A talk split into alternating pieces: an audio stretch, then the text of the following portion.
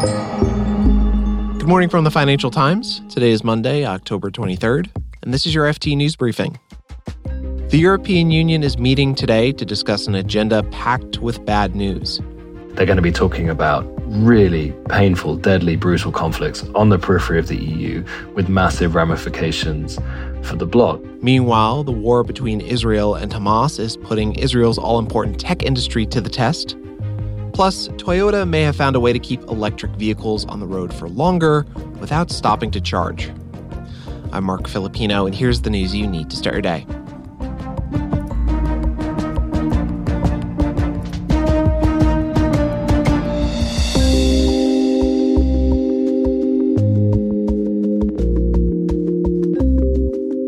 For nearly two years now, the EU's biggest geopolitical issue has been the ongoing war between Russia and Ukraine, but Israel and Hamas are now in the spotlight. So, can the EU handle both conflicts? The FT's Brussels bureau chief, Henry Foy, joins me now to discuss. Hey, Henry. Hey, Marc. So, EU foreign ministers are meeting in Luxembourg this morning. What's on the agenda? Well, first thing on the agenda is the Israel Hamas conflict. This is the first time since February 2022 that the number one agenda on the list is not the war in Ukraine. That's coming second. But what it does mean is that for basically the, the, the majority of this discussion today, they're going to be talking about really painful, deadly, brutal conflicts on the periphery of the EU with massive ramifications for the bloc. And of course, what happens in these conflicts is going to have a huge impact on them, whether it's through migration, whether it's through geopolitical uh, shifting of power, or just the fact that EU money is being used there. Yeah. So, is there a basic consensus among these foreign ministers about how the EU will help support or contain the two regional conflicts? I mean, what are some of the concerns? Well, look, there's total consensus on the Ukraine war and it really has been ever since uh, Putin's full-scale invasion in February 2022. Israel Hamas, however, very different. The last two weeks, you've seen lots of sparring between EU countries, uh, both in private and in public, and between the EU countries and the EU institutions, those in Brussels, as to what the line should be. And even though they have a joint position now, which is sort of quite difficult to follow, it's a little bit grey, but effectively says Israel has a right to defend itself but must remain within international law and protect civilians. In Palestine, there are big divisions still remaining under the surface. Considering that there are those divisions, can the EU support two wars politically? That's a, the trillion dollar question, if you like. And it's one that I don't think the EU itself has totally answered. In terms of longevity, in terms of, of financial support, it is clear that they can't keep supporting two conflicts for an unlimited amount of time. I mean, already the strain of supporting Ukraine with, with finance and with weapons supplies, and indeed taking in Ukrainian refugees for the 20 months that that war has been going on, is already putting a major strain on EU budgets. Nobody knows, how, of course, how long the war in uh, Israel uh, and Palestine will last for, or indeed what the scale of the fallout will be on the region and Europe and indeed the wider world. Henry, Ukraine is right on the EU's doorstep. So I have to assume that they're not going to let attention backslide there. That's very much the line that's been put out by Brussels over the last two weeks. Like, don't worry, we're not losing focus. There are, of course, nervous voices in Kiev saying, well, at the moment, all you're talking about is Israel and Palestine. I think there is a sense in Brussels that the war in, in Ukraine is sort of built in, if you like, to the structures of how the EU works now in terms of migration management, in terms of financial support, in terms of the weapons programs that are underway. It's sort of baked into the way the machine operates. Whereas the Israel Hamas conflict, which is obviously newer, only started this month, has caused the EU to rethink how it's going to do certain things. And so the short term focus at the moment is definitely on that conflict. I mean, arguably, it does have a, a wider potential fallout, given that the war in Ukraine is at something of a stalemate in the east of the country. The war in, in Israel and Palestine, of course, could well spread in the next days or weeks to a much more deadly and much more scary regional fight. Henry Foy is the FT's Brussels bureau chief. He's written some great stuff on all this in the FT's Europe Express newsletter. We'll have a link to that in the show notes. Thanks, Henry. That's very kind, Marc. Thank you so much.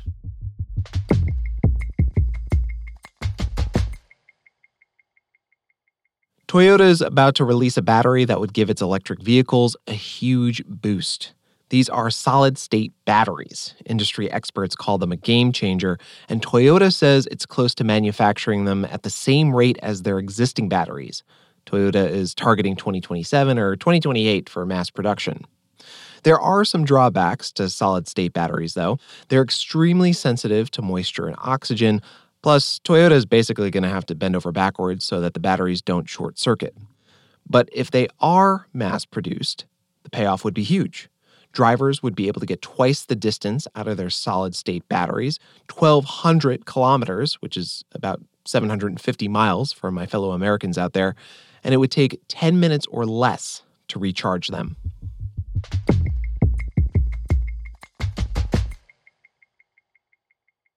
Israel calls itself the startup nation, but as it gears up for a possible ground offensive in Gaza, its tech sector faces an unprecedented test. Up to 15% of the industry's workforce has been called up to fight in the war. Ivan Levingston has been talking to some of the companies affected, and he joins me now. Hi, Ivan. Hi, Marc. So, Ivan, just how important is the tech industry for Israel's economy? The tech sector is Israel's economic engine. While it only accounts for about 15% of jobs, those are the top jobs in the in the country. They attract the most educated university graduates. So it's really perhaps the most prominent and important part of the economy. Yeah, and like I mentioned, a significant number of the country's tech workers have been called up from the military reserves to fight in the conflict. How are companies dealing with that?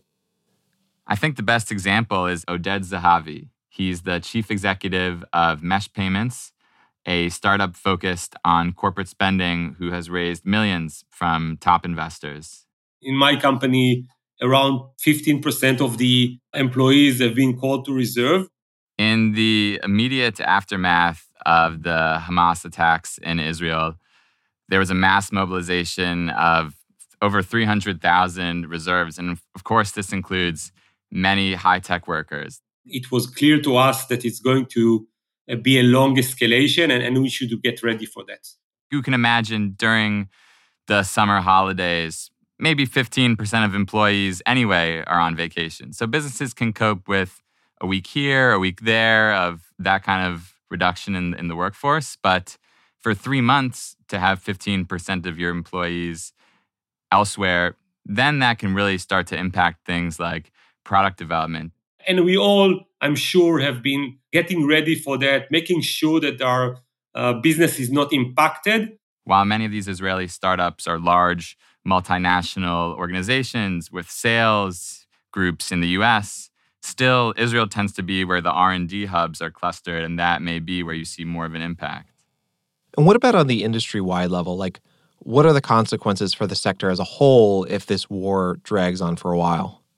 Once you start to talk about a multi month war, then all kinds of other implications come into play.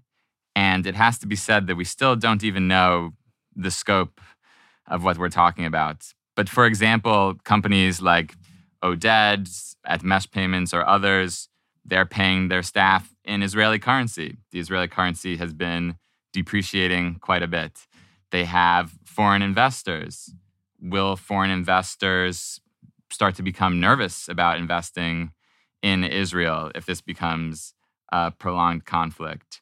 These are some of the broader implications that you have to think about beyond just the immediate question about staff on reserve duty working in between rocket fire.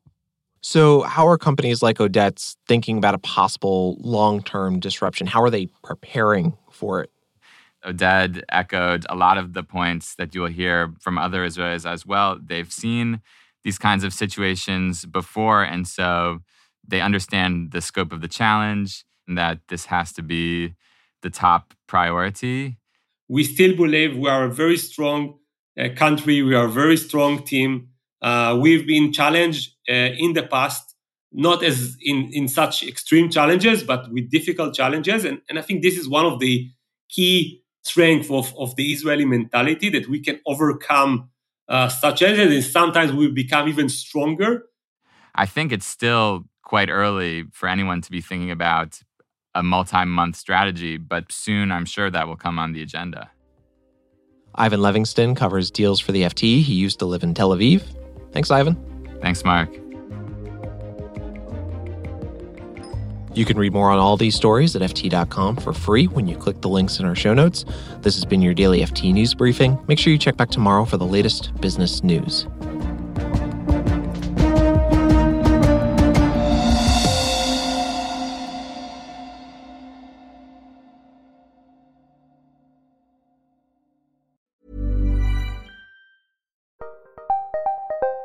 Did you know the Capital Ideas podcast now has a new monthly edition hosted by Capital Group CEO Mike Gitlin?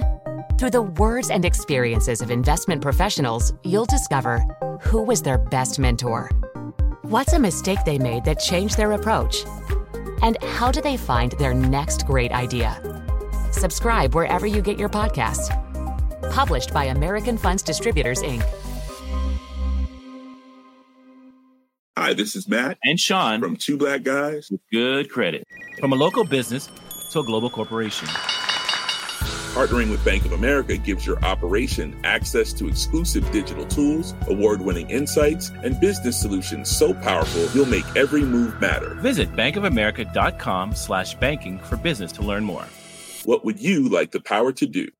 Bank of America, NA, copyright 2024.